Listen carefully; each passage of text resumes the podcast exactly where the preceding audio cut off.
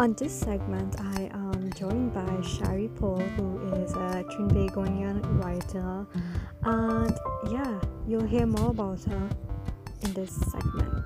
So stay tuned.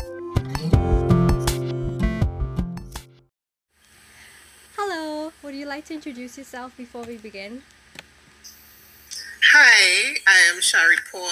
I am 34 years old, a writer from Trinidad and Tobago.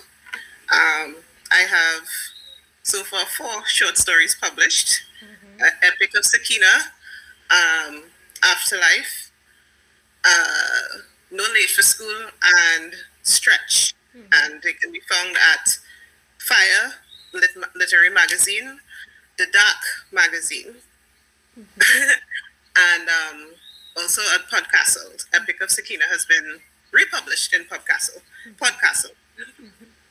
Uh, we'll get into those later.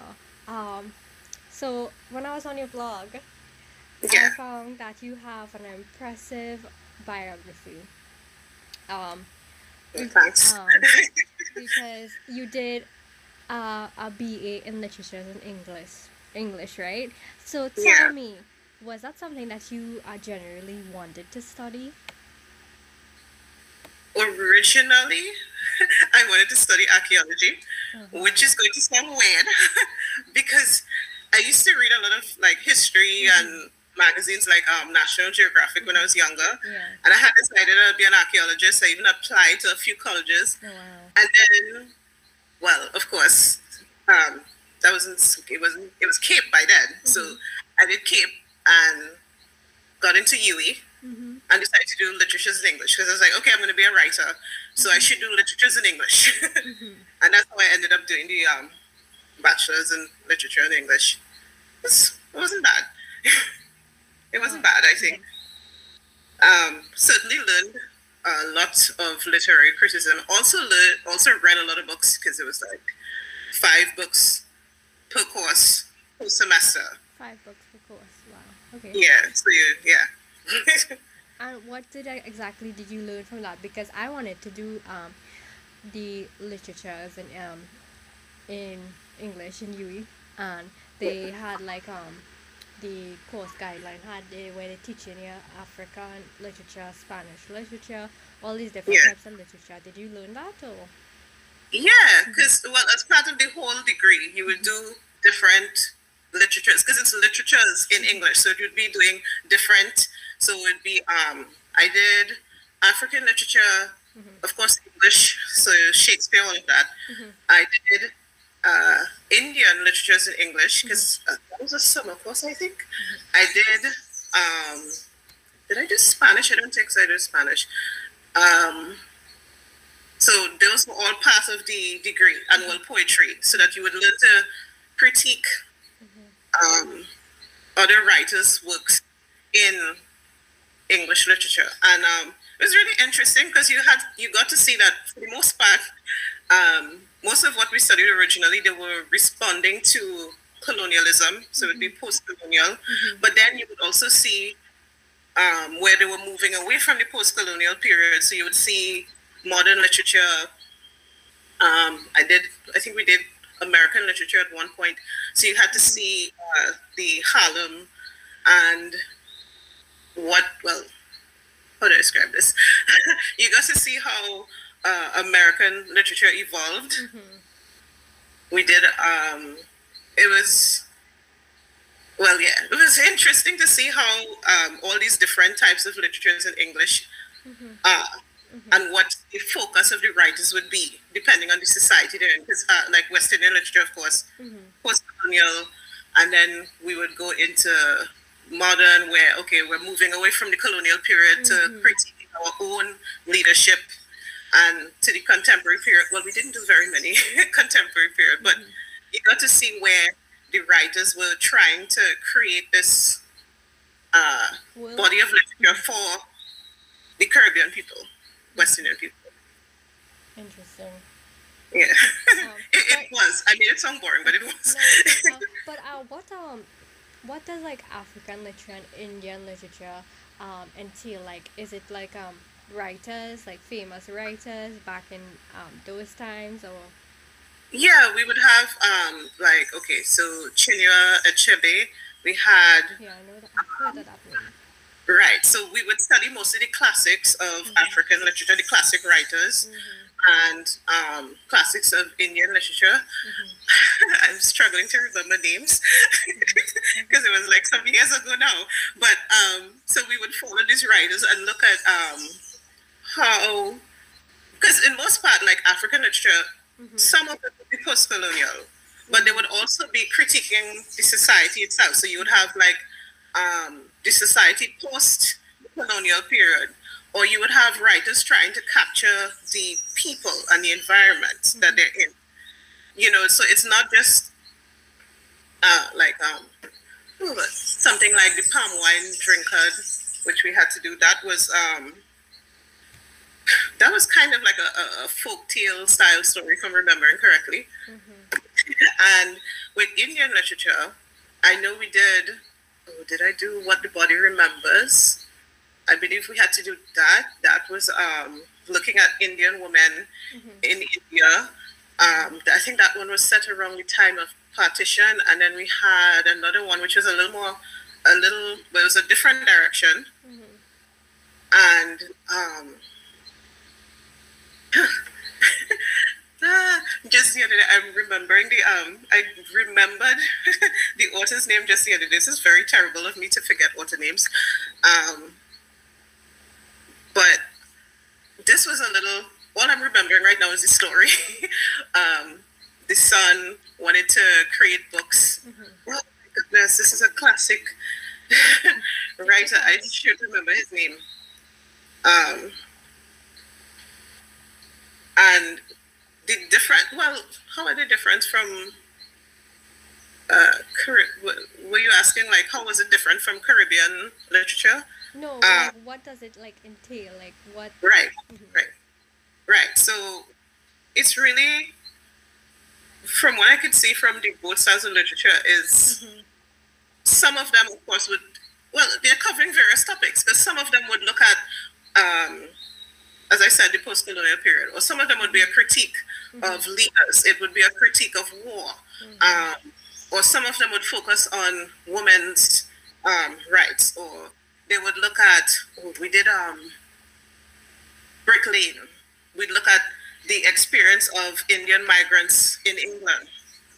So you, you get to see the different, the various topics that they would focus on, and um, themes that I could pull from that. Oh Lord, Femininity?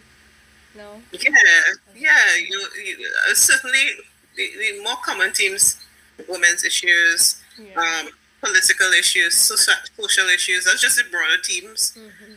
you know, and you read the individual books themselves, and you get the um, you you get well, the author's worldview or the stories, what the, the environment that they're trying to portray. It's really, I keep saying it's interesting, but it is. it really is Yeah, interesting. I just wanted to know what what it had, what it contains in it, because I remember, um, like, I mean, in terms of the course itself, like if they're studying, what like what, um, they give the students to uh, study and Well- learn, you know. Yeah, yeah. Oh well, in both cases, yeah, you would get um, they would cover a range, a time period. So you would get even um, saying a time period because they would try to give you like different eras. Yeah. So you would get to see Mhm. okay how maybe how the writers in the environment how how they, it evolved because of course for some originally you're trying to some would be focusing on capturing um, the past even as you know critiquing the past or capturing the past. Or some would be critiquing the current politicians or some would be looking at um, fam- family issues or individual um, issues. Mhm. the transformation of the society moving into the diaspora As you you know, say, so- um, that they critique, like, yeah I mean, obviously, what it, does that entail? oh well um Like, but like the critiquing like the, the writer or the um, or also the student the student having to examine these books and pull out the themes and Yeah, the yeah, yeah. Like annotation, um. but that's different. Oh, that's different, yeah. Because an adaptation would be like if we were trying to create another version of it. But the um, for the student, really, what you're doing is you're looking at the major themes. You're analyzing that in an essay. So you have to come up with a topic. They will give you topics, of course, and you are going through. You would be um, based off of the themes or the motifs or whatever it is in the, um, the book. You have to write a sometimes. Well, no, it would go up per sem, per year. so you would end up by your third year doing like a, a six thousand word essay Oh, on a particular topic or particular team. And then when you get to the master's level, you also have another six thousand word essay. But by that time, you should be you should be you should be fixed. I know certainly by the end of my um of my uh, uh um BA program, I was tired of writing essays because you'd have to write what two essays per semester. And some of the one of those essays you may have to write in an exam set setting. So you would have to come in and just remember everything you read. So then you have to get you would have to in addition to the main text.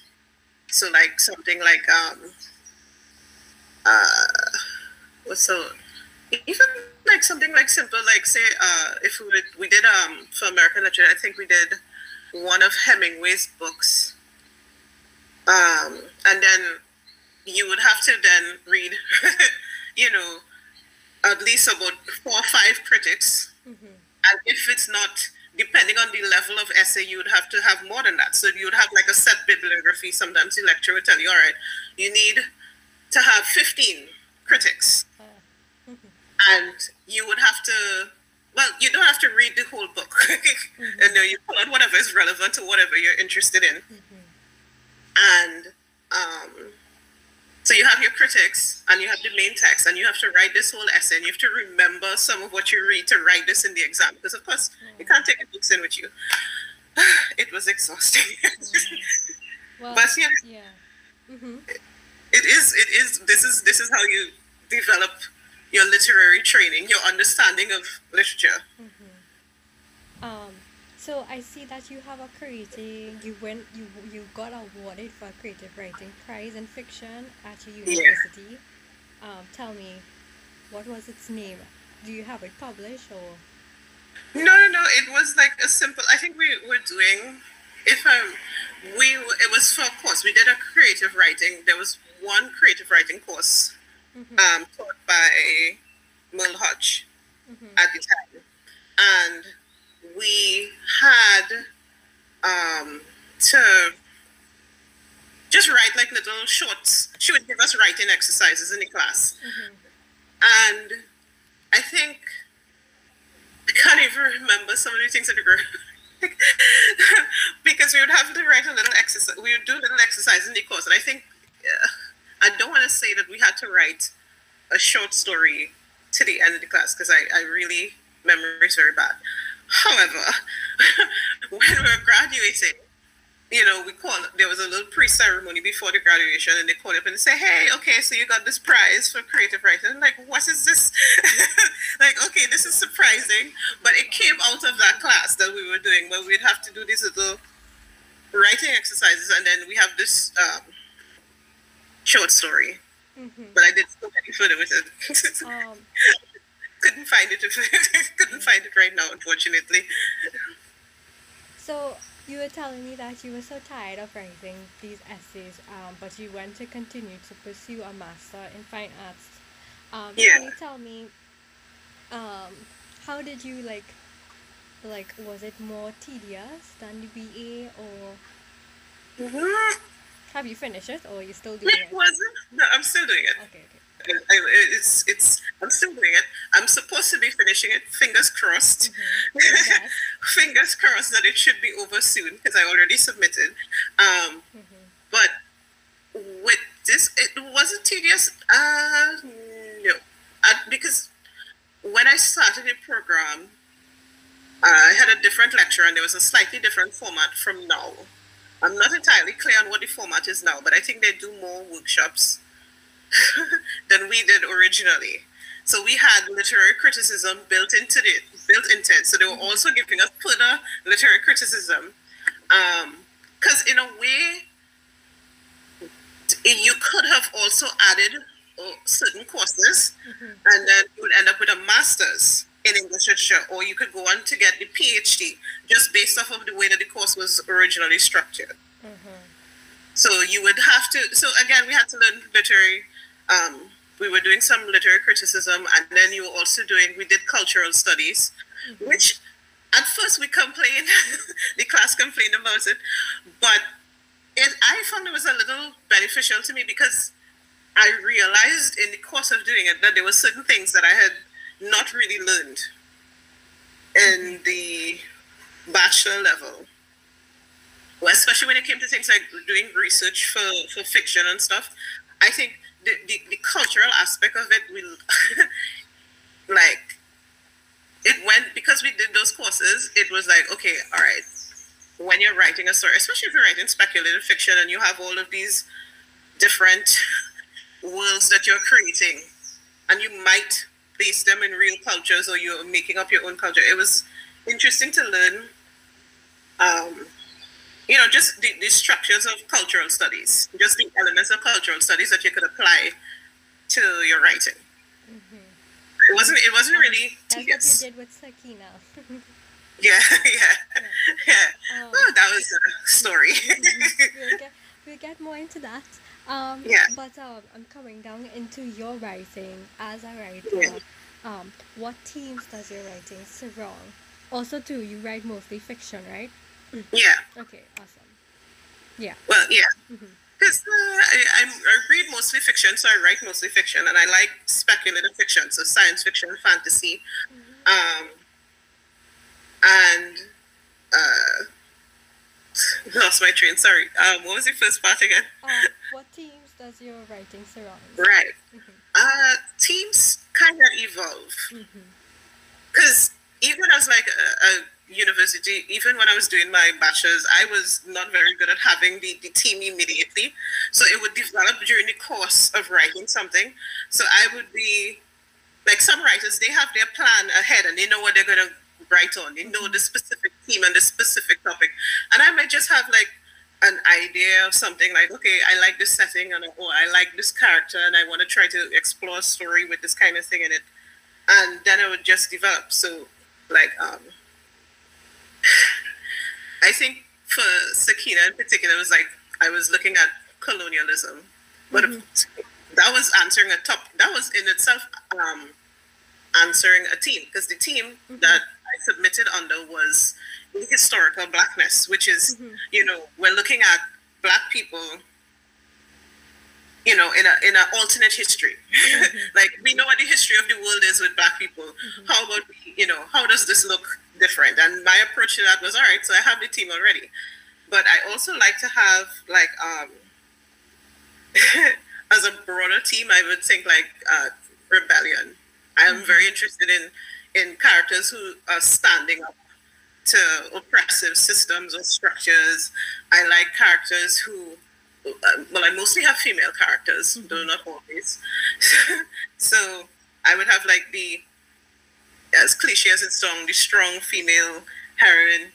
Um, I like, uh, well, yeah, it, it develops. I also, I think all of them really is some form of rebellion mm-hmm.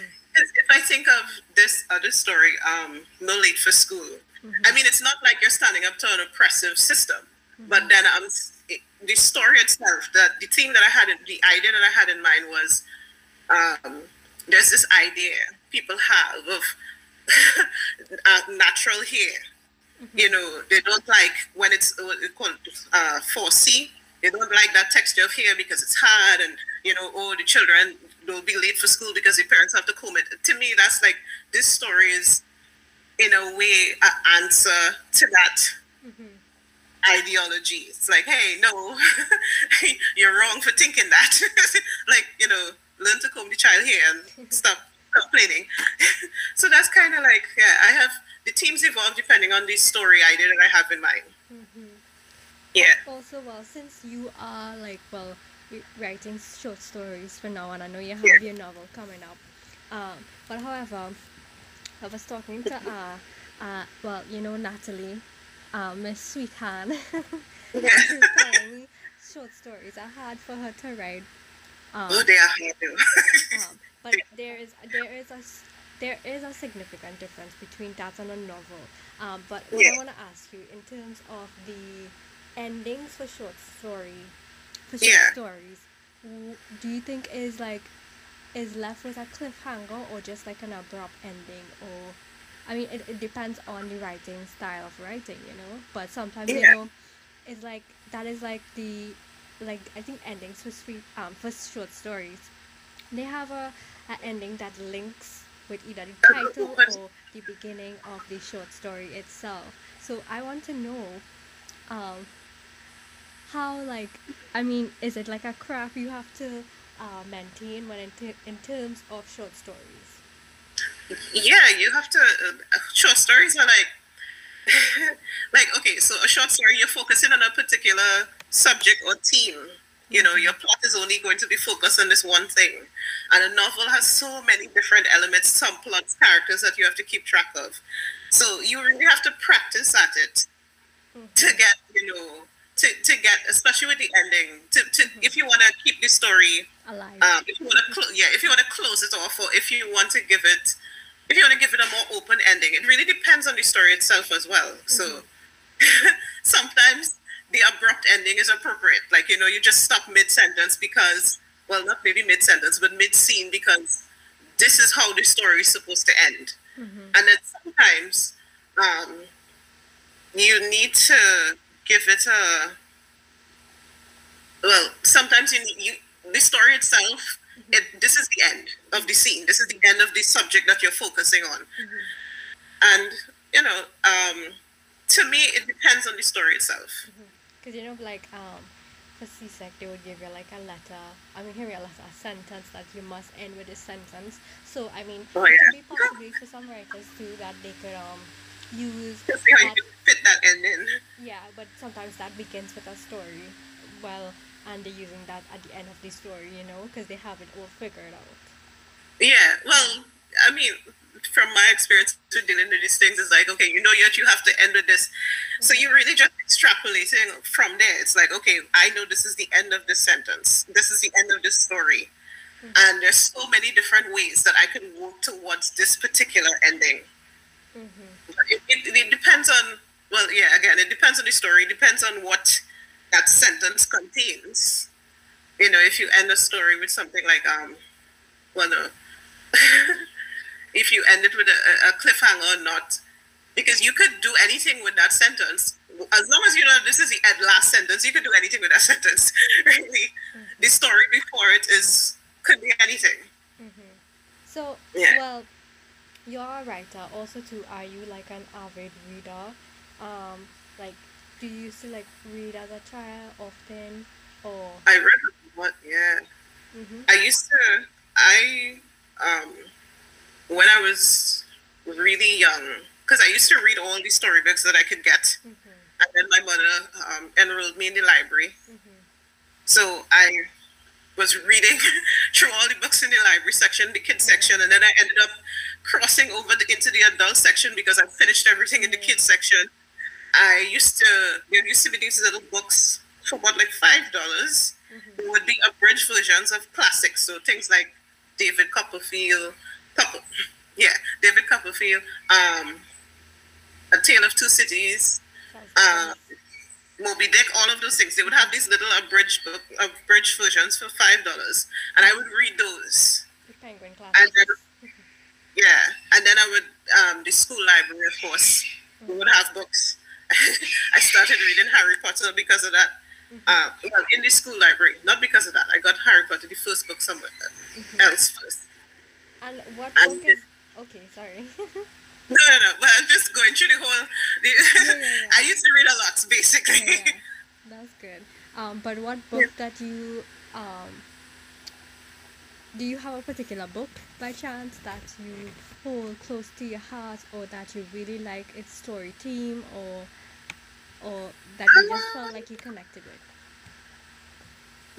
Not really. I used to like. I think because I used to read so many books, mm-hmm. like I was so used to reading all of these books. I would go through the stories and I would enjoy the story, and then I would put the book down, and then I'd get another book, and I would read through it and I enjoy the story. So it kind of it changes depending on uh, what the book I read, the last book I read. Well, I shouldn't say the last book I read. It changes. Mm-hmm. So, because um, there was a time that I was obsessed with Harry Potter, mm-hmm. but then before that I was obsessed with like Agatha Christie, and before that I was obsessed with Bobbsey Twins. Just going backwards, you know, coming forward. Now I would read um, writers, speculative fiction. I read uh, N.K. Jemisin's books. I read um, Victoria Schwab's books. Mm-hmm. I would read Neil Gaiman's books and Karen Lord. well, I should say Dr. Karen Lord. Mm-hmm. And um, uh, who else have I read so far?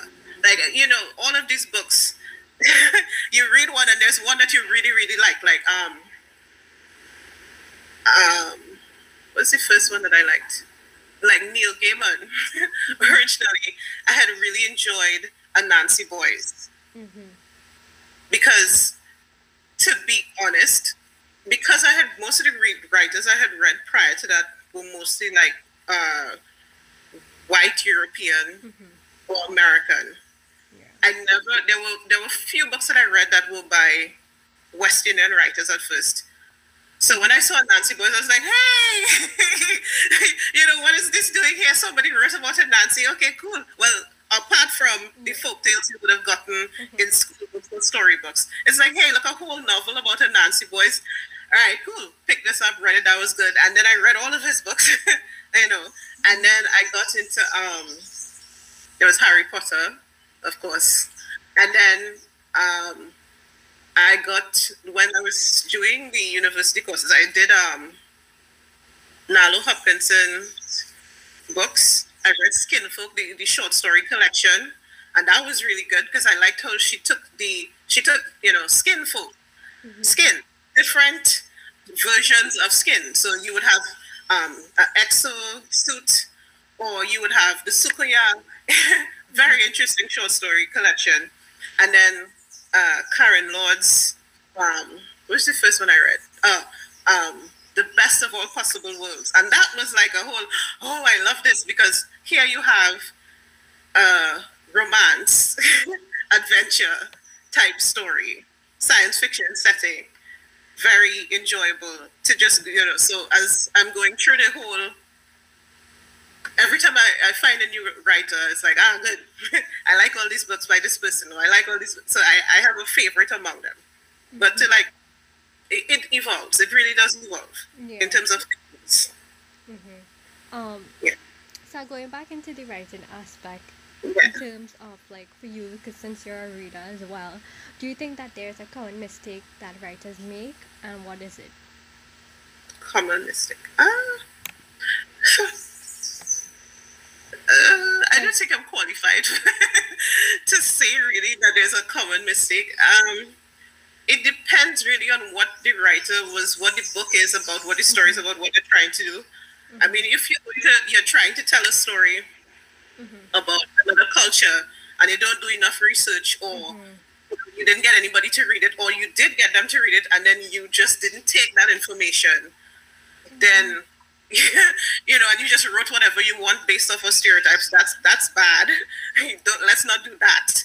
You know, I think that for me, that's like that would be. It, it really depends on the, the book or the the the right what the book is about or what the writer is trying to do. Mm-hmm. um, I'm jumping back into your style into your writing.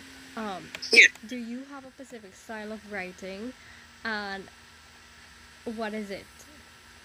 Or, or are you still searching for it or trying I different types? I think uh, I think I'm still searching for it. I'm okay. Yeah. I'm not sure that I have that yet because mm-hmm. I mean mm-hmm. I have written a lot. I only have four things published, but I've written so many. so mm-hmm. I think I'm still developing that. Mm-hmm. Yeah. Yeah, because I mean I just write stories, but I I have it it's uncompleted and I feel like okay maybe I need to like have a completed work out there. I had one before. It was on Yeah. Wattpad. It was called The Yeah. Runaway, but I don't know. I just didn't like. I didn't like it. I don't know. Ah. Somebody t- so somebody was like, oh, um, they commented and it's like, oh, is this your story? And I'm like, what? I I don't know. love comments. the comments are the best. well, some, some, sometimes when you get good ones. but yeah, you know, I, I could, I could relate to that. Not like you know, you, you write something and you're not happy with it, Mhm. and I you, think you that's a common thing with all writers. Yes, yes. When I, they publish things too. Like I see some um, people like poets when they publish some things they don't they like they either cringe or they just don't like it. They regret it. Because I remember I was so desperate to get uh, something printed on a piece of paper, and when I got it, it had mistakes in it. oh gosh, yes. And I think that was. that was before I think I was improving. So yeah. Yeah, well, these things will happen because I mean there are fully published books. Like you know, they went through all these different eyes, and then you're sitting here reading them, and it's like, wait a minute, that's a typo. What word is this? So you, you like you know that they write it themselves because now we have social media, Uh-huh. and people will tag you. Yeah. it's like, hey, on this page, this is the wrong word. a, a good example of that would be Twilight. If you're Yeah, yeah. Because I'm like, Yeah. I went through the publishing process and that had like so much typos. Yeah. yeah, so you, you could see, oh, Twilight, that was the time. Um, as you said, you are a fiction writer, right?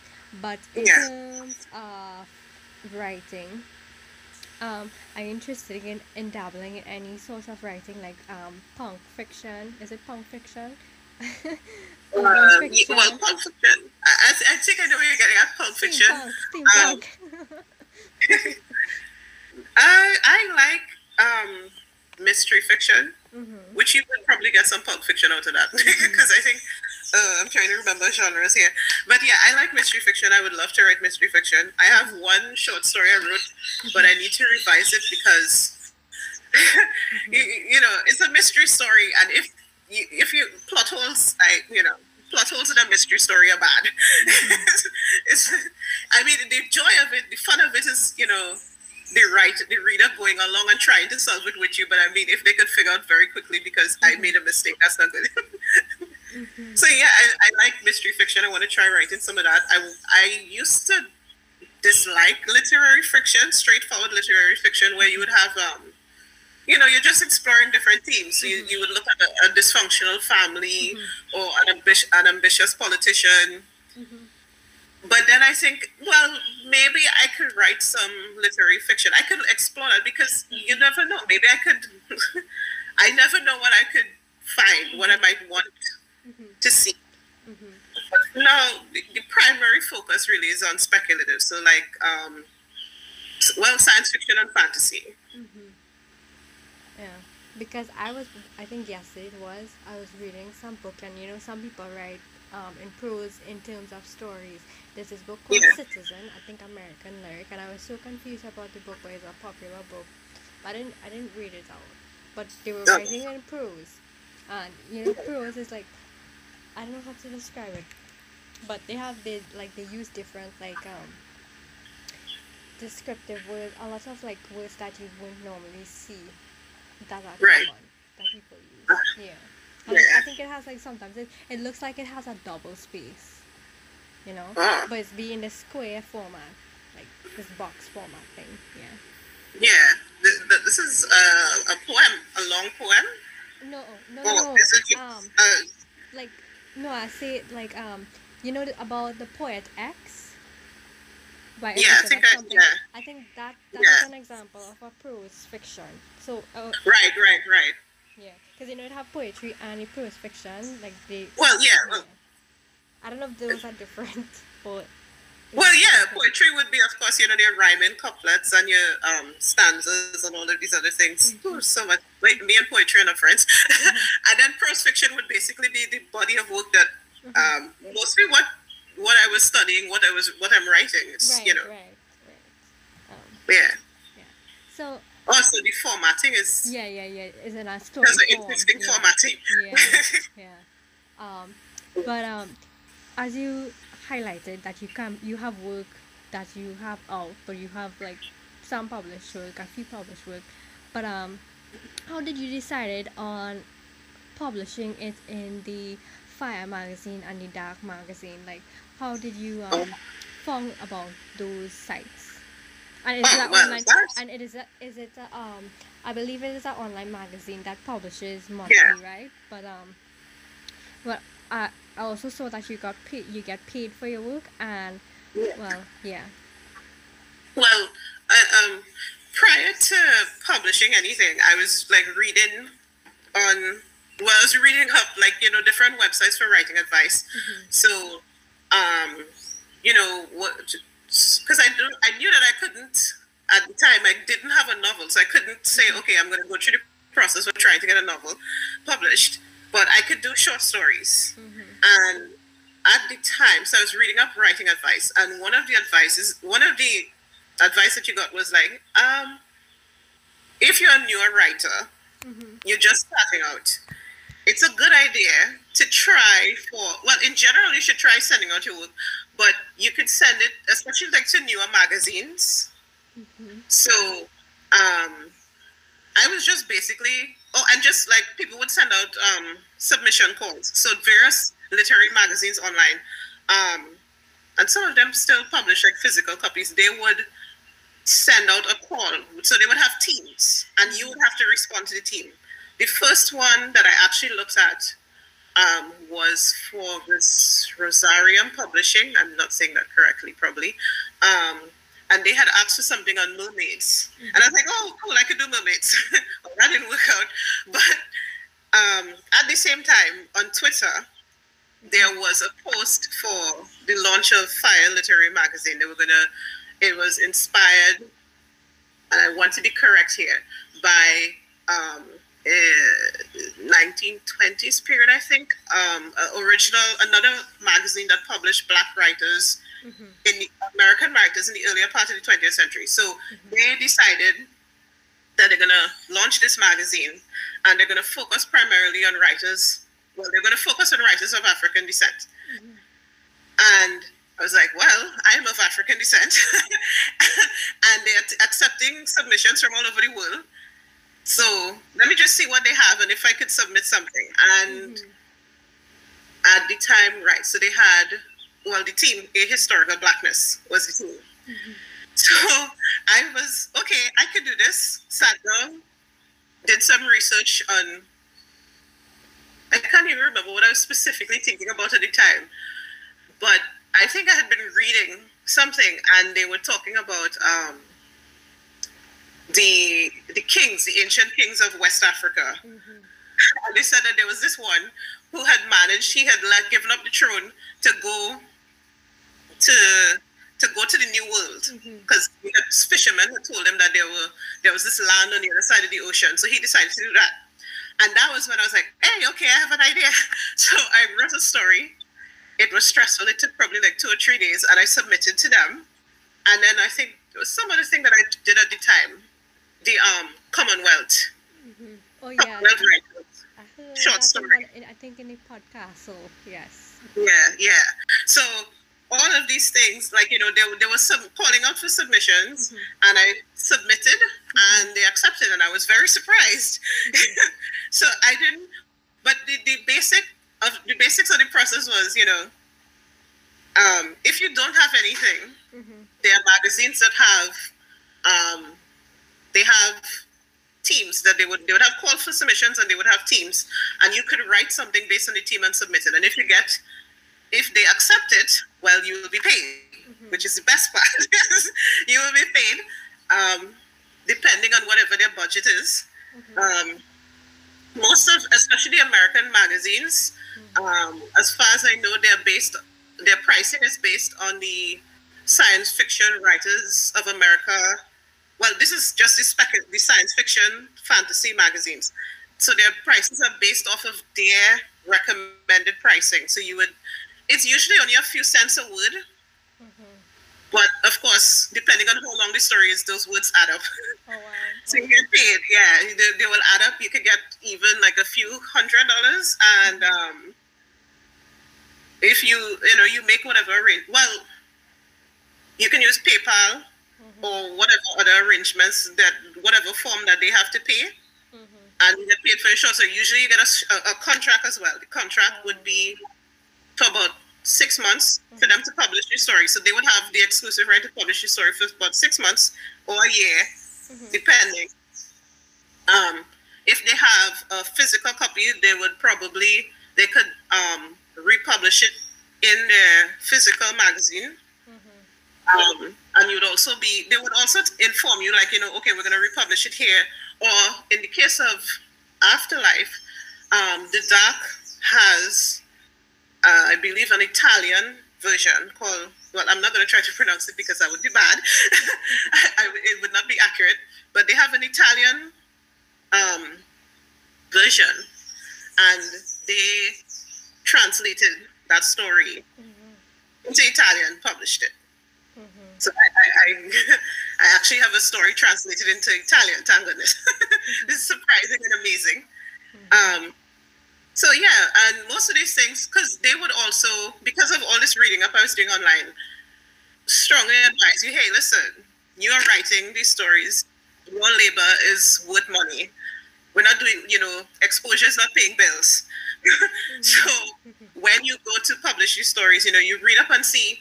Always make sure, be clear on how much they're paying, how much they're paying, or what they're, or if they're paying you for the story. And, you know, is it worth it for you to try? 'Cause that's an We wish that important would thing. more, of course. Because that's an important thing um, Yeah. for any particular artist, you know, because you have to know your work because you're putting out the amount of time and Yeah. sort of art that you, it, the content of the art, you know.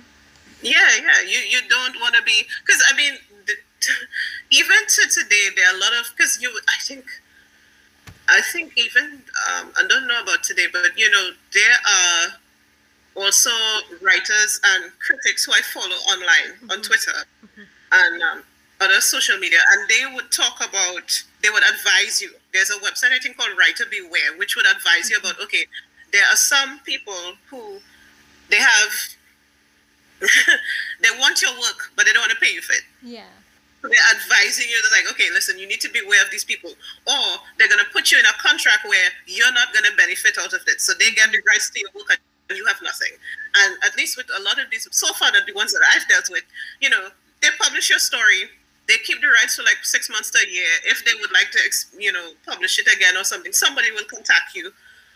And if not, the rights revert to you, and you could resell the story. Mm-hmm. because Epic of Sakina, of course, was originally published in the dark, and then it was they had there was a call for submissions from Podcastle, and they said that reprints were welcome, and I was like, okay, cool. Let me see if I could, if they would be interested in the story. Mm-hmm. And of course, again, you know, mm-hmm. they're pay, they're taking your work, they're paying you for your work. It's a, I think a mutually beneficial relationship like that, as opposed to you're in a situation where somebody's just taking your labor and they're going about their business and telling you, okay, you know, they're paying you in exposure because again, exposure is not paying your bills. So you don't have any cons to that. um, In, To ter- this- in, in terms of um, being with the publishing magazine, well, no, because uh, well, or in terms So of any particular, th- uh, in terms of any particular uh, terms of publishing in a magazine. in publishing in a magazine, um, I think what cons would there be? Uh, there, there are not very many cons. The only con, I guess, is that because unfortunately some of these magazines have very small budgets. you know, you, you, the pay is. Mm-hmm. I mean, I'm not complaining. I'm not complaining. So please continue to buy my stories, people. But you know, the pay is what it is. Mm-hmm. You know, if they can have bigger budgets, even you know, they will writers will talk about it. The magazines will talk about it. They wish that they could pay their writers more. But this is the situation that we're in Yeah.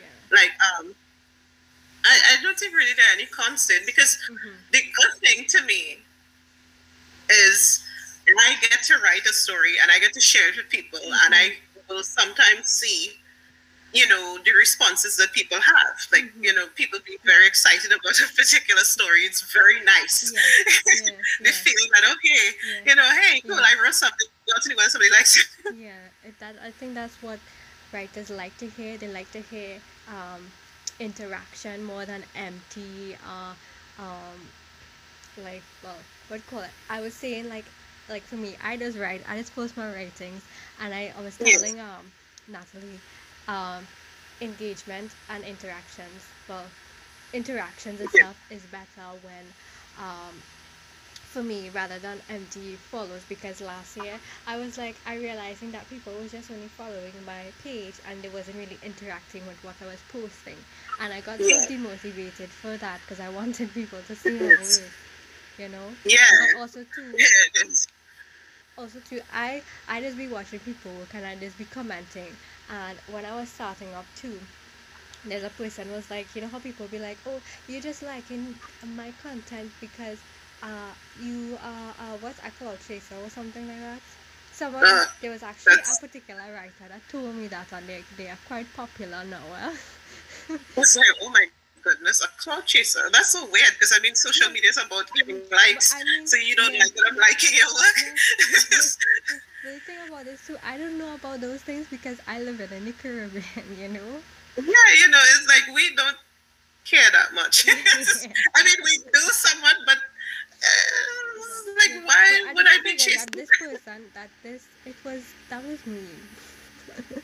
but yeah. you know what, whatever. But I mean, it, I mean, in terms of writing, people would tell you all kind of different things. In terms of critique too as well you know? Yeah. Because I, I was always uh. scared if like somebody either take my work because I was afraid to post what I um what I really uh. want to write but um I just keep it because I want to compile a book and then well um afraid that somebody would like write something horrible. Because I think it had like one or two people. And I had to block you know so it yeah. just make me anxious you know uh, well that that is a. Your end. Uh, I don't know. I say I don't know if you had that on your end. Well, not really. I was. I think I'm really kind of lucky yeah. that when I was writing, like, um, especially when I was writing fan fiction, mm-hmm. I, I don't know. When I started writing fan fiction, people, for the most part, you're writing fan fiction, they won't really post anything bad mm-hmm. yeah. unless you do something that either they don't like you or they don't like something in the story itself. Because mm-hmm. I used to see people would be complaining about people leaving bad reviews, or they would post up something like "Don't flame the story," and then the the contrast where okay, when you go, especially if you're doing um, you go to do literature, not literature in English. Sorry, if you go to do the mass, the MFA, mm-hmm. you have to do workshops. Mm-hmm. And workshops, workshops is where you have to get a thick skin because well, it helps you build that. I don't know if anybody. It helps you build mm-hmm. because you're gonna. Your work is going to be mm-hmm. not really torn apart, but they are going to take it apart to mm-hmm. help you be better. Mm-hmm. But there's a difference between somebody critiquing you in a workshop and somebody critiquing you on outside. like outside of that space. Because. I mean, in a uh, in a workshop everybody's a writer. All of we are all writers in the workshop, and we're sitting here and we're exchanging stories and we're reading them and we're pointing out, okay, maybe you didn't do this well, or maybe you didn't do this well, and this is to help you be a better writer. When it's outside of that, it's a little harder because, I mean, there's some people they're doing this in bad faith for whatever reason they don't like the writer or they don't like the story and they're going to give you a bad review and i mean sometimes they can also point out something that you don't notice mm-hmm. or you didn't realize. Like um, some books, I remember reading a novel, a young adult novel. I, I kind of had noticed something that was, I, I felt like something about the story just isn't working for me. like I read it and I had enjoyed it at first, well, kind of enjoyed it. Mm-hmm. And then another uh, reviewer, because I was on Goodreads, and this reviewer just basically went in and said, "This is kind of, you know, this is because it was a story featuring Asian characters, Japanese, mm-hmm. and this person just basically broke down these little elements of this story that was actually kind of racist to Japanese people. So like you could, you know, the, the review on the outside can sometimes give you information as like, okay, all right, this person, you know, the story might seem good, but here are some problems that they don't either they don't know about or maybe they're just ignoring. Mm-hmm. It's kind of like a, a, a double-edged sword. Yeah, yeah, yeah. Yeah, some writers say that you know I'm not reading reviews, and I understand because mm-hmm. the reviews are for the reader, it's not for the writer, for the most part. Mm-hmm. Um, yeah, because I think also too like um, well, for people who want to get into the book as well, the story. Yeah. Because I just read them. I just just read the blurbs because because sometimes because you know books are expensive, so I just read it. You know, just be aware of it because sometimes some of the reviews that people write are very like it's very even though it's like this one big paragraph, it's it Yeah. has everything almost everything in it that they condense so much. You know. Yeah. Yeah. So.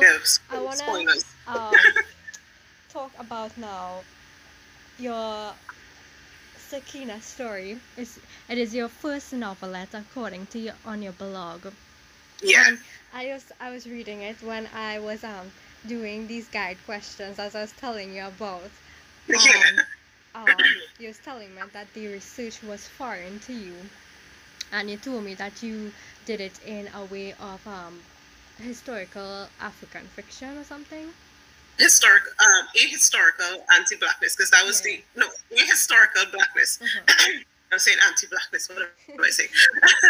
Ahistorical blackness. That was the team that was Mhm. um, provided by FIYAH. Mhm. And when I read it, I thought I was in a dystopian, like um, a dystopian world, because you know, building worlds inside of, as I was telling you, building worlds inside of like um, cultures, and for you as a writer is different, even though like you know, um, because it kind of like gives you that aspect of realism in a way, you know, not in the sense of the um, your world building, but the cultures itself. Oh, and, uh, um, that's a little. Yeah, because you Well- know, like you know, in terms of like um, like you know, as people say, in terms of real life issues, how writers they say that um, you know, when they write dystopian societies, you see certain things play out into the real world. Oh, Yeah. like like so. Yeah. Well, I mean, some of this, of course, they're basing it on the real. Yeah. you know, you, you take your inspiration from the real world to give you what Mhm, this mhm, dystopian. You just take it to the extreme. mhm. So- Uh, um, like I want to talk about the research part of your um of your story. I don't know if that is the only story that you um that you had like to do any tedious set of research or And, uh, well, it, it certainly was the one where I had to do the most. because, well, I'm saying I had to do the most. That's not true. I, I'm doing a, a writing a novel right now that's like a. but yeah, um, it took a lot of research because previously, when you're writing like stuff like fan fiction, it's easy. If you need to find something, you just go up on Wikipedia. Mhm. but if you're writing, because okay, so this is ancient Mali. I know nothing about this West African kingdom.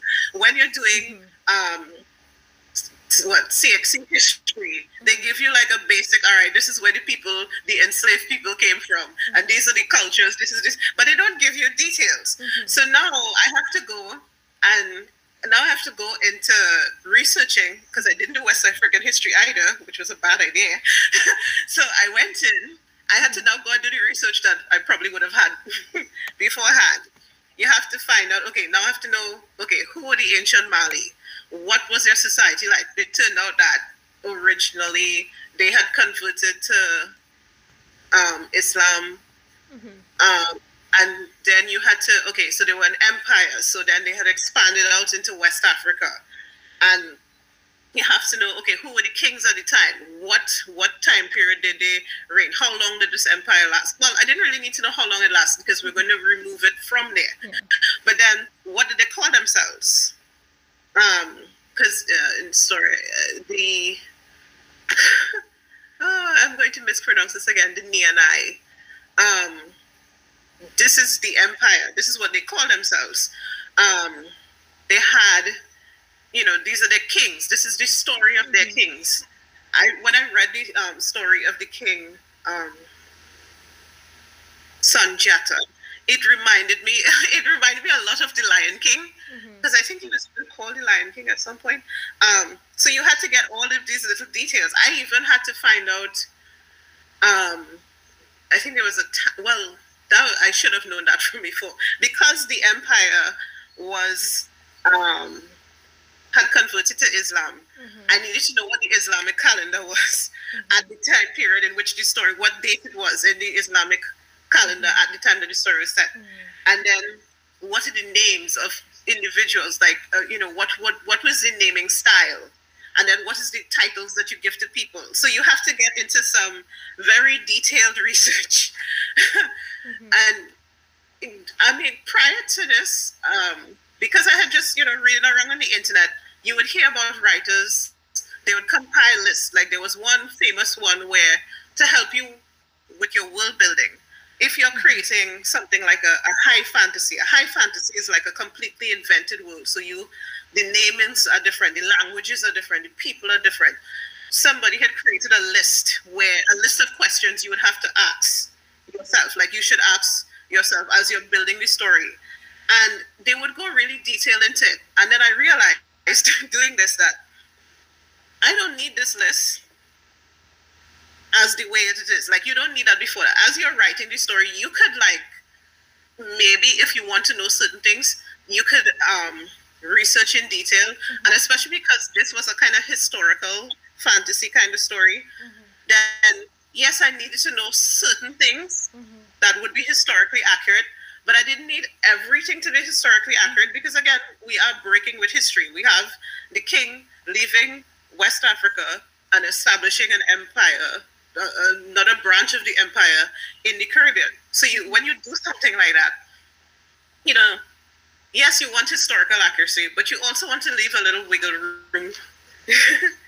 So yeah, the research, the research was a lot. Mm-hmm. Also, yeah. decide what to keep and what to get rid of. Um, so I also read, as I tell you, I was going to read Stretch. I thought I would have yeah. been spooked out because it is a horror genre. I I, oh, yeah. I don't like horror. I I don't like things that are spooky. Because I remember when I was reading Nancy Drew when I was small, I used to be spooked. I think it was the Bungalow Mystery. I was spooked out for that. but um, I did, I did um read Stretch, and I didn't find it was like. I thought I would have been, as I said, I thought I would have been spooked, but it was a nice thing. The ending was surprising. Yeah.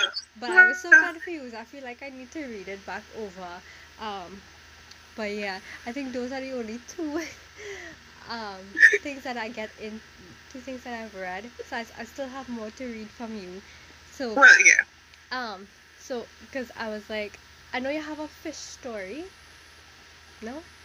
I remember I know you have the made and have the one on Wattpad. I was reading the blue for it. Uh, that uh, one, that one looks interesting because it has like a kind of bacchanal kind of story to it.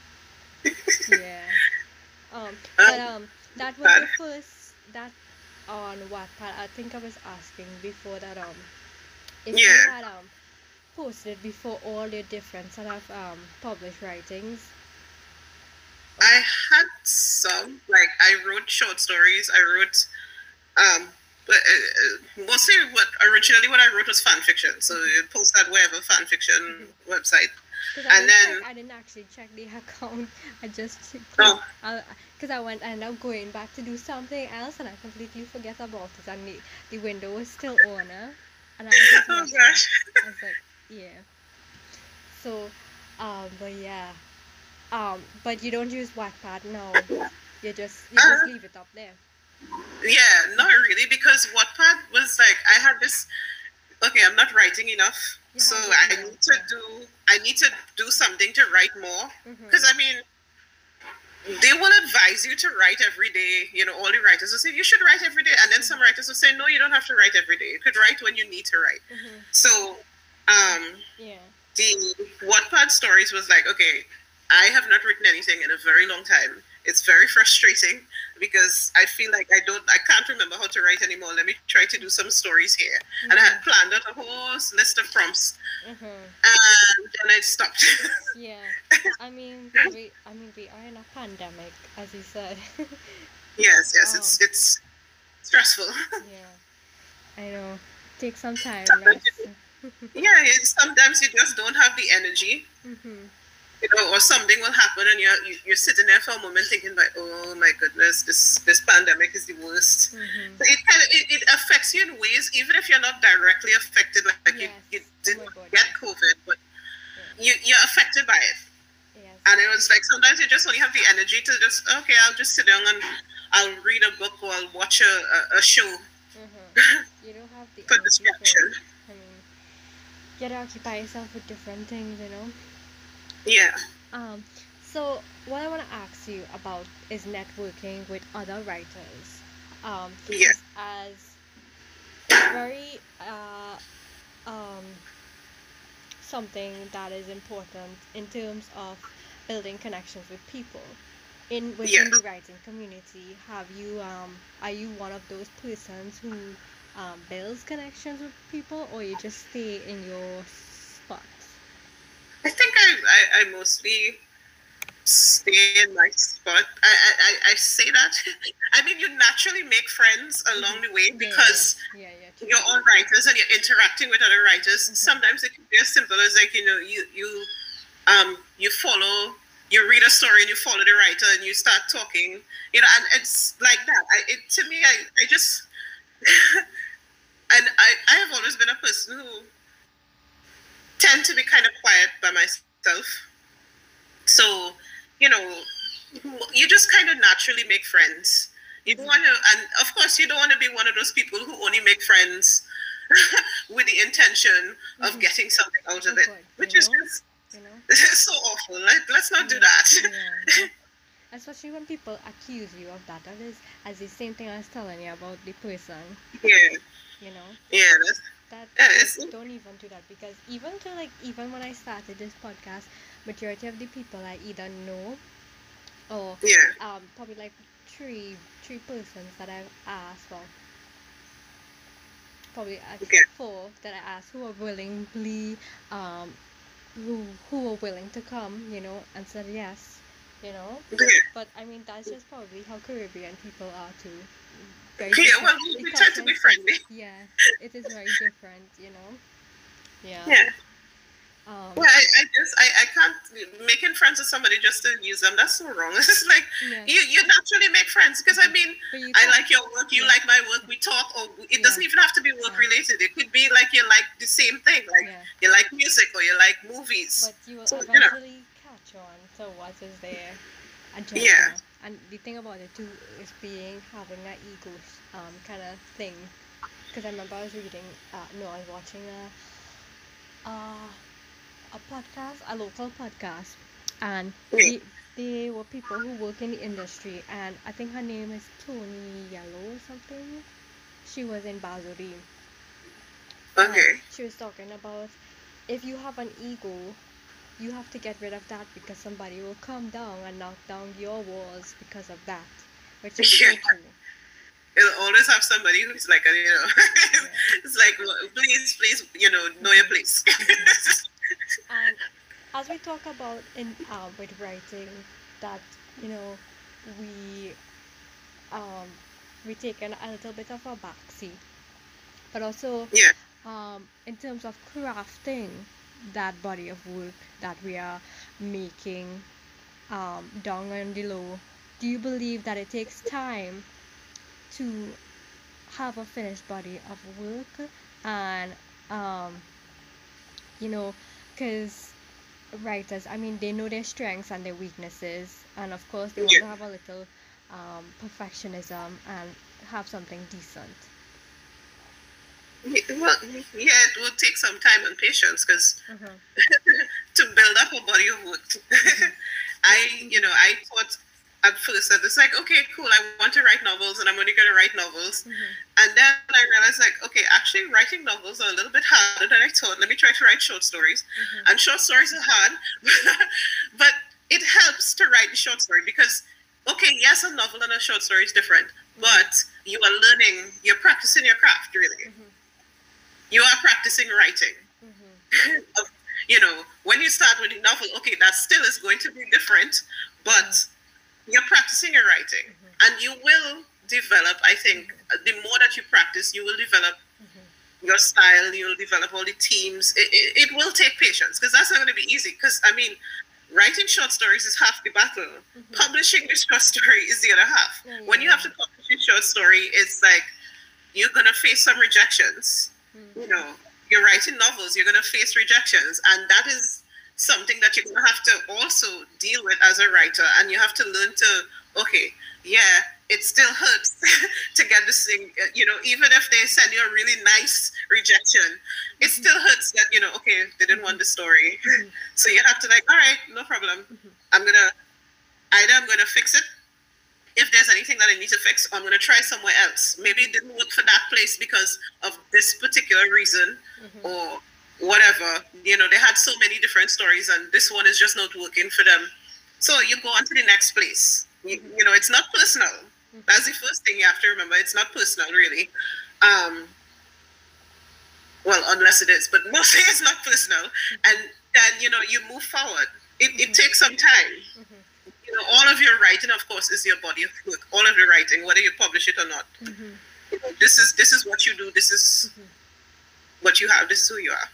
And do you think that's a takeaway from people who are like um in, in anticipation of their work? Because you know, like when um like you would see artists who have their fans, their supporters, and they're anticipating their work, and they keep on asking them. Do you think that's kind of like like like how do you think um it would be um What like established. it. no like if it would be overwhelming for them to to see okay they have to reach that mark but i mean obviously it would be pressure for an artist for someone who Oh, wants yeah. to anticipate their work or do you think it would be annoying when they keep um their supporters will be asking them about it I, I, I, I don't think it would. Well, it might be, but I don't think it would be really uh, because. Mm-hmm. I mean, if you let me know that something is coming, then I'm anticipating it. Then you, you know, you shouldn't be too annoyed if somebody mm-hmm. asks. But then some people, of course, would probably be asking you every day, and that would. but uh, I, I think yeah, it would probably give you some stress, mm-hmm. some little pressure. But it's also, I think, good to know. I'm sure it's good for any writer to know that even before mm-hmm. you have something co- before something comes out, that there are people out there just really excited and can't wait to read it. Because I know that I enjoy like um, you see a book. Sometimes you don't even know who the writer is, but mm-hmm. they put up a, a, a summary, mm-hmm. and you see the summary, and you're like, oh my god, I want to read this. And they might even tweet at, you know, they might send a message social media or something. So, so I'm sure that feels good to see somebody saying, oh yes, I can't wait to read what you have next. you know, and even the little, hey, you know, is it ready yet? and speaking um speaking of support do you have that support system for your work I think I do. I, I mean, I have a few friends. I have to. It's really about asking people, and sometimes I don't want to ask because it's like, okay, I hope they're not too busy. I hope you know. I hope they won't be bothered. But I do have people that you know you you can ask. It's like, wait, um, if you could read this and just give me your opinion. mm-hmm. So I think I have a relatively um, good support system. I have this one friend from secondary school. Like he would read something and tell me, "Hey, listen, you know, I don't think this part is working here." you know, and it's really up to me now to sit down here. It's like, okay, I understand where you're coming from because as a reader, as somebody who is not, you know, you're not a writer. This is not your field of expertise. Because I mean, he one friend even told me. I think it was the same friend told me um, that I had made a geographical error. like I just I didn't even notice. I think I had if it was a location was wrong, and you know it's good to have somebody who Yeah. can say, "Hey, listen, And you missed that." yeah. yeah and well i see that you write um in the night yeah, so tell Well, me so- how is that like that is nice. I like right in the night. It's nice because it's quiet. There's no distractions. In the day, you might have to go and run an errand. Yeah. You gotta go to work. In the night, it's quiet. you can sit down. You can, you know, you switch off your TV. You sit down on your right, or you could turn away from the TV because sometimes I like to have the noise in the background. Mm-hmm. I like Writing. And it's cool. It's cool. yeah. you're not you're not sweating to that Mhm. trying to write a story. And sometimes you get more ideas. Yeah, yeah. Of course, unless you're sleepy, in which case anything is possible. You wake up the next day and you're like, "What did I write? what is this?" But um, do you have like ideas that you write um, and you like as you say, and what is this? Do you keep that line? You'll say, okay, this part of this line is interesting. I will keep this for our next time. yeah, yeah, yeah. I think, yeah, because um, I would use my phone Mm-hmm. and I would just write down. Because sometimes you're watching TV Mm-hmm. and you see something and it's like, hey, this seems interesting. I'll write a note here. Or you're driving somewhere and you make a note, you know, or you're at work. I have like scraps of paper thing. So I, I try to hold on to these things because you never know how useful they would be. Mm-hmm. Sometimes I would um, work out like a whole short story idea Mm-hmm. of something that I'm reading because, like, you know, I'm sitting here and I'm stuck and I don't know what to do next. And I go over these old notes, and here's this thing that I discarded that, okay, actually, this would work. Mhm. Or I could use it in some whole new thing. Do you handwrite your stories or you type them? Um, I, I typed them. There was one that I handwrote, which was a mystery story because my laptop is down. So I was like, okay, originally I used to handwrite them back when I was like in secondary school. Mm-hmm. When I was 1st Mhm. learning to write, Mm-hmm. and yeah, 1st I Mhm. shouldn't say learning to write, but really, first when I was first learning to write stories, really, I um, you know, you buy a notebook and you write a story in a notebook, um, and I would do, um, so now I've moved on to the computer. Mm-hmm. yeah, so you know, mostly typing. Mm-hmm. I do my writing on well m- only the stories on paper. If I have to like if I would do poems, I'd probably do it on the laptop. But sometimes I would write it on and off because sometimes you know with the laptop. It, your mind does go so fast with words, so you want to write it down quickly as possible, so you won't forget. Yes. Yeah. Yeah. Oh yeah, well yeah, that's that's useful. Yeah, It's whatever works for you really, because Yeah. there's some people I heard who will write stories and then transcribe them.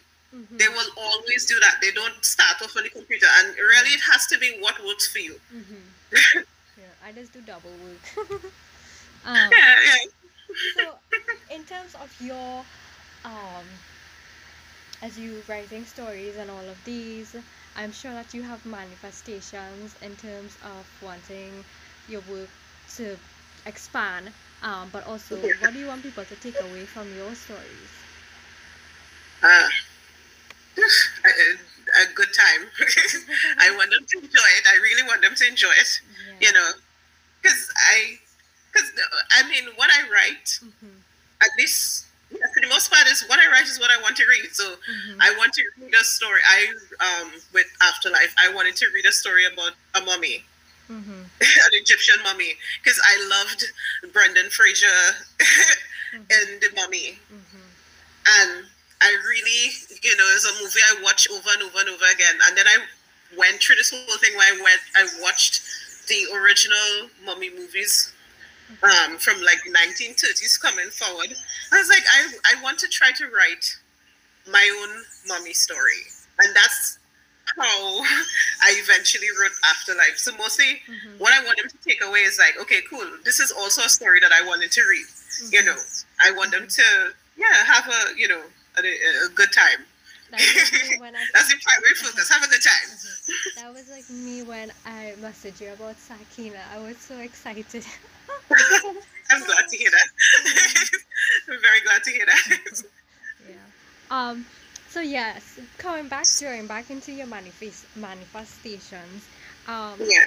You know, to even to like, I mean, obviously, as in Trinidad, I mean, sometimes it depends on whether if you have some a good support system, or if you have family around who, who is very into art and stuff, of course they will give you that support. But have some people who don't even have the support or resources. But either Yeah. way, what advice would you give for writers who want their work out on the shelves or adapt adaptations and so on, but something is like um something has them uh down Uh, you know like their mindset or um you know like I, something that will keep them moving to to make that um pursuit of wanting this to happen Yeah. You have to. Uh, hmm. because you know i always ask this question and i'm like you know um obviously there's passion there's persistence and patience Yeah. but sometimes persistence is not always the uh probably the term because i mean yes some things in life happen but you know i mean because when uh you look at it writers from stories i like to listen to writers processes and how they go about compiling publishing their work. And for tradi- traditional publishing obviously that takes fairly amount of time. I think Yes, it uh, does. yeah um it had i think it was Min Jin Lee she said that it took thir- 13 years to compile the information for her book and stuff um because she didn't want the information she didn't want to get the information wrong yeah It, it really is. It's tough, and I mean, as cliche as it is, yes, Yeah. persistence is key. Yeah. Or to say, you know, as we say, you had to have bad mind because it's hard. It, it really is because if you don't have the support system Mhm. in the first place, Mhm. like you know, my, my parents have been Mhm. supportive, and it's good that I have a job because I can't, you know, I can't say that I'm gonna, I would be able to write so much if I did, if I had to worry about like my next pay or whatever it is. Mhm. But well, that sounds a way to say, but yeah, but you know, you have a once you have the good support system, it's easier. But when you uh, uh, kind of, but when you don't have that, Mhm. you really have to. It is. I think it's pretty cliche. You really have to kind of dig in and say, listen, this is what I want to do, and no matter how long. Because, I mean, of course, when it comes to writing and publishing, there is no time limit yeah. to when, you know, when you can get something published. I mean, they're like writers in their 80s. So, Mhm. you know, you have to tell yourself, listen, this is the thing that I want to do, and I'm going to do it no matter what gets in the way. Mhm. And that is hard. Mhm. that is hard. But of course, giving up is also is also hard Oh God. if you had to. so you know you have to do what works for you. You have to do what works for you. Mhm. Also, have you heard of self-publishing or? Yes, yes, I um, I had briefly, uh, and I still sometimes think about it. I'd briefly heard about, considered um, Mhm. self-publishing a story, Mhm. a novel, and then I was like, okay, I need to research, I need to revise this novel anyway. So I Mhm. did the research on that. And It's like, okay, this is kind of, this would give me, this is a lot of work that I would have to do myself, and I still have to revise this novel. How am I going to do this? break it up in small parts. well, yeah, you have to. Um, I think what I just decided was like, okay, I haven't finished a novel yet, Mhm. so I'm gonna deal with that. You know, when I I'll cross that bridge when I meet it. Yeah. whichever one works better, and it really is whichever one works better because, you know, I- the traditional publishing is hard mm-hmm. to get into. Oh God, yes. Already. Especially for the fact that you're living in, we live in, the Caribbean. Yes, yes, yes, yes. It's, it's hard because you know you have to hope that you know you you can either you attract somebody's attention in some way mm-hmm. Or that you get lucky in some way Mhm.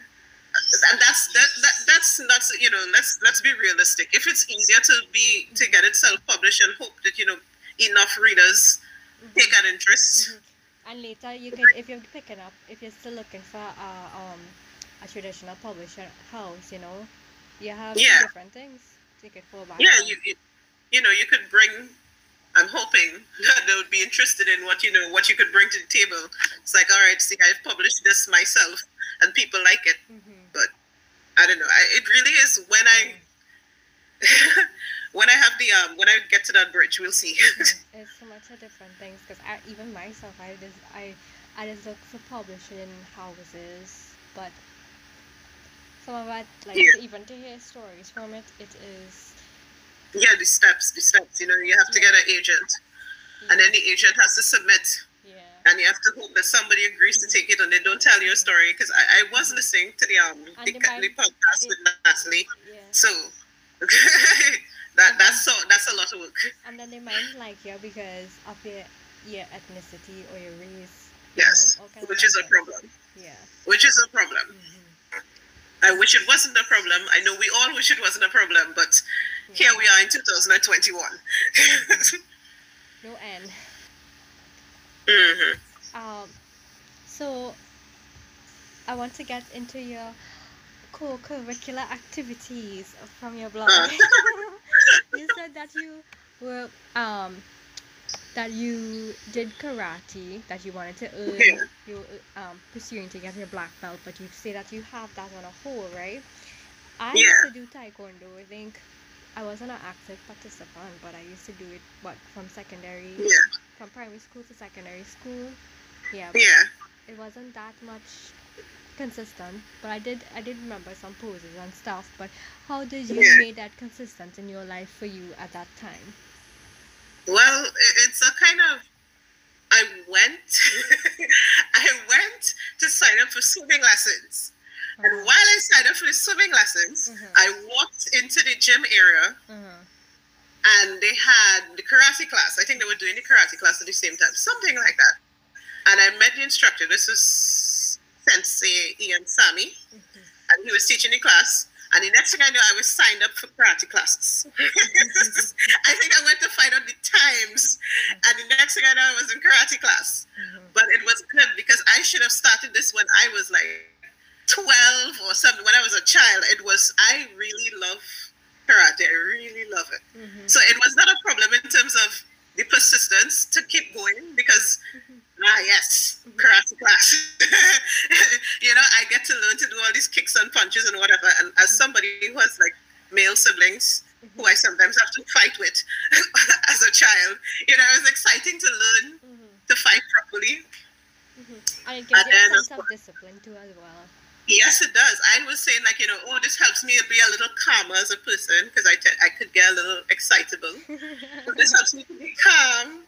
And I'm learning to do, you know, you, you feel good doing karate. It's so nice, you know, and especially when you do it properly. Oh, I love, love, love, love to see, you know, when you do the kata and how that looks so clean. So yeah, yeah. But then of course, pandemic. Mhm. I mean, I, I, it for convenience sake, I couldn't continue, but Mhm. I am definitely going back as soon as, or as soon as I could work out something, because Mhm. that was that was a lot of fun. Karate is karate is a joy.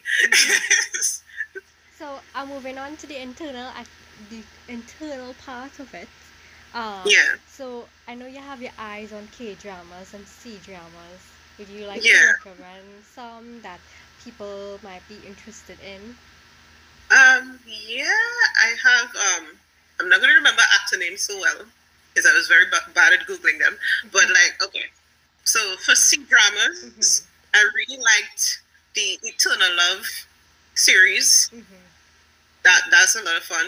Um, that one was good. It's long because the episodes, for some reason, C dramas go on to like seventy episodes. I think they passed a law recently to cut it uh, under forty. but they go up to 70 like if you have netflix and stuff but you don't even need netflix because there's other things like Viki. you would see um and then sometimes they have them on youtube like Yeah. Tencent Yeah. post right so i watched like eternal love i watched ashes of love i watched um what's this next one love and redemption hmm all of them have love in it them sound historical drama. Yeah, all of these are historical dramas, but mostly because with C dramas, I like the historical dramas more than the contemporary ones. Well, and then with the K dramas, the K dramas kind of more contemporary. So like things like um, Stronger, Bong Soon, that one is good. I really like that one. Um, uh, I had. I actually wrote it down. Wait, let me see if I can remember this. Yes, Oh My Prince. That's a historical drama. Mm-hmm. Kingdom is also a historical drama, but that one has zombies in it. It was Oh. scary. Oh, yeah, I I've used to watch it at lunch. I heard it. I heard about it. yes. Yes, lunchtime in broad daylight. That that was scary. but the story was so good. You know. Um what else did I watch? So that's like mostly that's mostly the K dramas and C dramas I Mhm. watch. Oh, I'm trying to remember. But I mean naturally just going through you you know a new one will come out, might interest you. Mhm. You, you ever seen Taxi? Taxi, no, I don't what I, I started talking about that on the timeline. I say I think it's a movie. uh, I, I saw Taxi. probably action. oh well check it out because I love action. check it out. I normally sometimes I just forget like the name of the dramas that I watch because I don't know why Yes. normally I just accustomed to memorizing it but I'm like why uh, do I forget Well- about it? I don't even remember like their face. Oh, and then yeah, it's so it's hard to kinda- find back yeah. Um it's really yeah. Yeah. um so I know that you're sliding pa- sliding into the Mhm. aspect of um music So tell me, how did you Mhm. find uh um how did you know about the aspect of um K-pop? K-pop. Well, well, How did you slide into that domain? of course, Yeah. of course. Originally, the first thing I think I heard was um, Gangnam Style. Mm-hmm. That is still that was years ago. That was years ago, and you know, okay, it had that one big song, and then you didn't hear anything about him again, which was kind of sad. Turns out he still has a career and it's going well. And then um, there was this movie, Ninja Assassin, Mm-hmm. and it stars Rain, Mm-hmm. whose name I don't know what his. Apparently he was in didn't- Speed Racer too. Oh, he was in Speed Racer. Oh, I didn't see Speed Racer. So he was. um I saw that and I remember googling him at the time because I was like, okay, cool, I like Ninja Assassin, but who is this person? They said, oh, he's a South Korean pop star. But the problem was, I think at the time, the only thing that I found about him, I didn't even find the music, which was ridiculous. The only thing I found was an article talking about um his military service. So I was like, okay. and I let it go. And then some years I just now, of course, I'm on Twitter, I'm active on Twitter, and I'm following I'm following this person who goes by Stitch, and um, they're into K-pop, Mhm. and they're into um, like like K hip hop and stuff. Yeah. And they had, um, I think they had posted about them. They had posted about them from time to time. I had seen a paper magazine, and I'm saying them. They had posted about BTS. and I had seen there was a paper magazine spread, and I Mhm. saw that, but I didn't really take it on. One day on YouTube, just kind of bored. All right, let me just Google BTS. And of course, you know how that happens. You Google BTS to find out who their names are, and the next thing you know, it's like months later, and you know all the songs, and you have, um, you know, you, you're listening to you're listening to the music. You know all the songs. You could watch all the compilation videos on YouTube. So that's how I ended up here. Mhm. For the most part, I don't. I, I listen mostly to BTS, but I have listened to um, Jessi. Yeah, She does- I know her. Right. Um, oh, I played one of her songs so much. I did um, also. I did listen to Blackpink Mhm. and um, a handful of others. Like mostly, what I do nowadays is, if a new song comes out, I listen to it, Mhm. or if BTS recommends something, I give it a listen. If I like it, all right, cool. This person will now be added to the list of people I listen to. Mhm. Um, So I, I kind of restricted mostly to BTS. you know about Epic Eye? I mean, I mean Epic Eye. Epic I Eye, "Hi." yeah, yeah, because of the same, because of the same. Well, of course, because of BTS. I didn't know. Actually, I didn't even know about that. Like the guy who, Uh. his name Tablo. I thought he was a Yeah. motivational speaker because I used to see videos about him. Because the way on- he tweets. yeah, no, not on Twitter. On YouTube, I find him, and um, Oh, only on Twitter when I came on Twitter, and they were talking about him on um Twitter now, and they were talking Yeah. about him, and I was like, um, apparently he has a co uh, uh, interaction with BTS or something. So they did a Yeah. collab or something. I was like, oh, okay. I didn't even know that. But um, I like his. I think the album, the part one. I, I can't remember the name of the album, but Lesson Zero. I really like Lesson Zero. Ah, yeah. I, I've I've only listened to a few Epic High songs. I was telling myself just the other day, I was like, okay, you know, I should actually go and listen to more of these songs because I do like the ones that I've heard. Because I mean, they had this whole new album just the other day, so I need to listen to everything that I've heard, and you know, it was cool. it was interesting to like. I think I know at least because of the whole the way that everything, the information is out on Twitter. I know some of like his backstory before I know the um before I know the music. But you know, I, I really need to get into like more of their music because it is it's like I could vibe to this. I like this. And then of course there was um I know I'm gonna pronounce this wrong. Ian? Ian? Ian. DPR Yeah. Ian. Yeah. Yeah. Because he has the album. He has Um, music. Fragile. He has nice, nice music. I recently found. it. Yeah.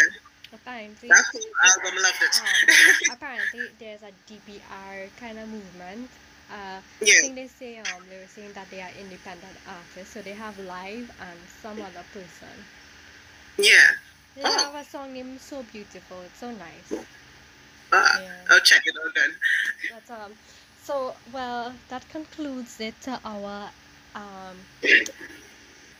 interview, and I want to say thank you for allowing me to ask you these questions.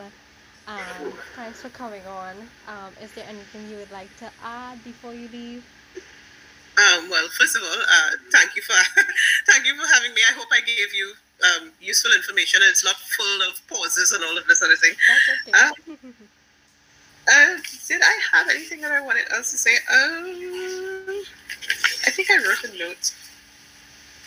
Um, just um, with writing, if it's something that you want to do Mhm.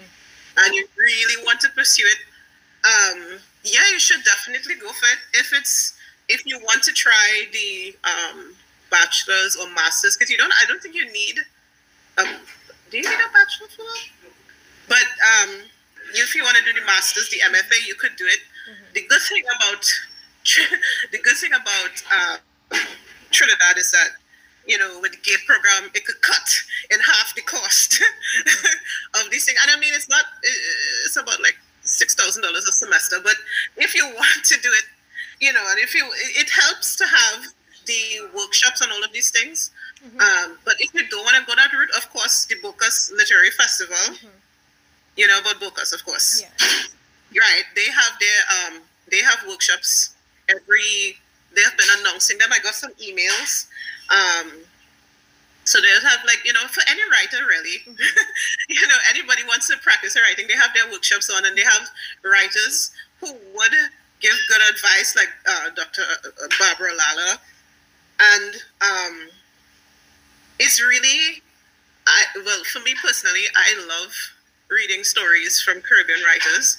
I, I love I love seeing our culture in it. You know, it's it's the whole uh, when we started doing literature, um, they would West Indian literature in particular, they talk about the Caribbean writers, Trinidad writers. They originally wanted to create a body of work for and you know and capture what our society is like and our people and our culture in literature. They wanted to create something for the successive generations. And I'm like, okay, as somebody who's benefited from that, I would like to see that continue. So I would like, I would love to see more writers. you know, if you have that story there, dust it off, get it published. You know, send it out to beta readers. Get somebody, you know, because it's good to have. As much as it's good to have our music and carnival and all these things, we also need to have our literature because it helps us to understand ourselves, to see ourselves, and to understand that you know we are, you know, we have our existence is very valid as people. Mm-hmm. we don't have to look always to others mm-hmm. to validate our existence. So that's that's my advice. Mm-hmm. yes. Thanks. So again, thank you very much for having me.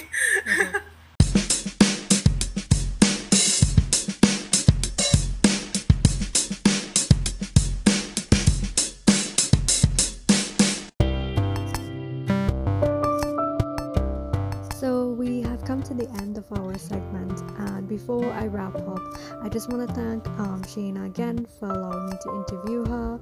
And yeah, so I hope you guys were able to take something out of Shayna's BTS journey or something like that. And yeah, I shall see you guys in the next one. Bye.